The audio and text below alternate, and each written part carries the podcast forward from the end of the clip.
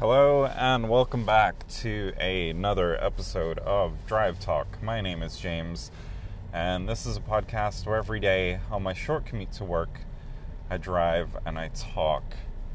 Um, well, my car's just making all kinds of noise this morning. Hopefully, the sound of the hot air blowing in my car isn't too distracting. Um, it was a lot colder than I thought it would be this morning and uh, yeah, um, I actually now have heat in my car, which I haven't had for like a year. Um, my dad and I finally got around to fixing the air in my car, which is great because for mornings like this, I'm not freezing my butt off. Um,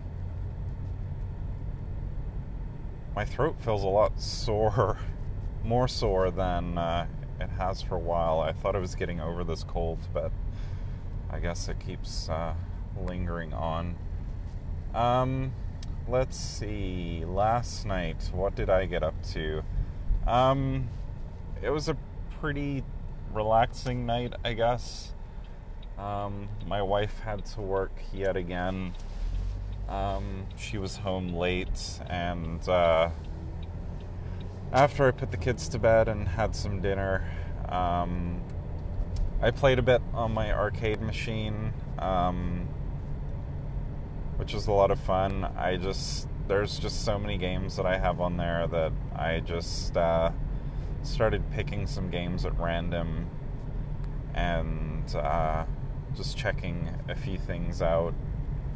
Um, elevator action I don't know if you guys remember that game, but it's this like 2D game where you're riding down elevators in this like apartment complex building and bad guys kind of come out of the doors and you like shoot them as they come out of the doors. Um, I guess they made a sequel to that game, which I never knew about. Um, and the graphics were like completely redone and uh, it was pretty neat. I kind of enjoyed it. Um, the tough thing with arcade games is it doesn't really tell you what to do so you kind of have to like figure it out. Um, this game seemed to have some mechanics that um, i wasn't quite grasping which is weird for an arcade game because they should be designed in a way that it's pretty straightforward to understand. But um, yeah, I never knew they made a sequel to Elevator Action, and uh, yeah, it was it was really neat, and I'll be playing more of that.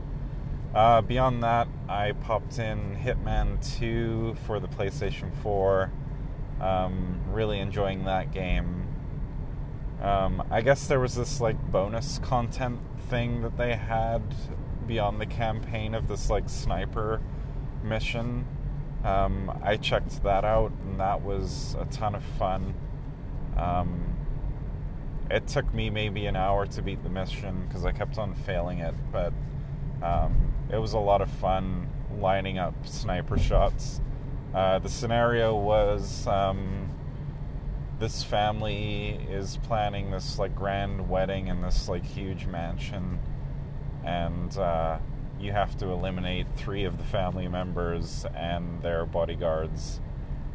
And uh, you have to do it in a way where if you alert the bodyguards, basically the three family members then plan their route to escape. And uh, because it's a wedding, there's lots of other people. And uh, yeah, it just made for some really interesting gameplay, and uh, I'm never really good at sniping, but um, I had a lot of fun with it, and uh, as a little extra thing on the disc, um, I thought it was really neat, and I hope they introduce more sniper missions because that was really cool.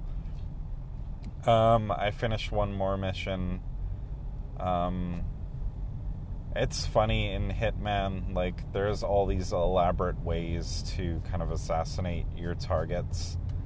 Um, but I always end up kind of brute forcing it. Um, but I still have a lot of fun doing it. It's I, I really like Hitman games, um, and I'm really enjoying this one. Um, I picked up a new PlayStation 4 controller. Um, my launch controller that I've had, um, I guess the the thumbsticks, the rubber on the thumbsticks are like wearing off, and uh, it's really uncomfortable to play with. And I've tried putting like the thumb grip protector things on it, but the kids always end up ripping them off.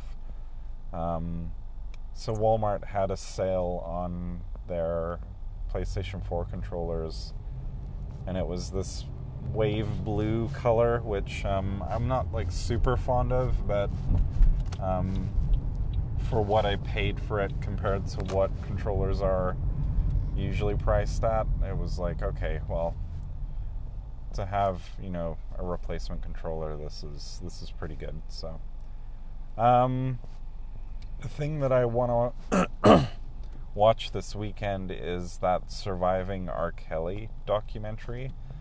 Um, I guess there's just been a ton of chatter about this documentary, and apparently it's really good. Um, I've uh, I've enjoyed R. Kelly's music in the past. Um, I'm not like a huge fan. Um, there's definitely a lot of tracks that I enjoy of his. I think he's a very talented singer, writer, producer. Um, but obviously, I guess like even the like most skeptic, you know, super R. Kelly fans have come away from watching this documentary saying, like, yeah, there's no question that this guy um, not only is an abuser, but like he he definitely uh, is a pedophile as well. So I kind of want to see the documentary just to kind of get a first-hand um, reference as to kind of what they're talking about and. Uh, I don't think it'll take much to change my mind like, or convince me that he is these things because we've heard about it for a very long time and uh, there's just a lot of references in his life and even in his music that um, kind of point to his shady behavior. Um, the other thing I want to watch this weekend is the new Michael Moore um, Fahrenheit 11.9, I guess the documentary is called. Um, I've enjoyed his past documentaries, so um, I look forward to watching that one.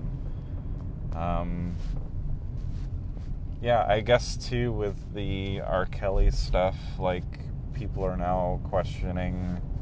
Um, I guess they're producing a either a series or a movie about Michael Jackson and some of the claims that were made against him. Um, Michael's a more tough one because uh, he was a integral part of my childhood and my my like growing up, and uh, I know I've chatted a few times about it um, in the past about separating kind of the artist from the art. Um, Kanye came to mind. Um, I think I've talked about that. Just how I don't agree with his political views, and uh, I've kind of stopped listening to his music because, um, yeah, I can't really subscribe to some of the things that he's said. So, um, would the same go for Michael Jackson um, if concrete evidence came out about him? Um, it's tough because I'm so biased against him because I, he was just such a large part of my life. But um, yeah, there you have it. Um, I'll probably chat more about that if I get a chance to watch it this weekend, the R. Kelly documentary. But um, yeah, thanks for listening. I hope you guys have a good weekend, and we'll chat to you again on Monday.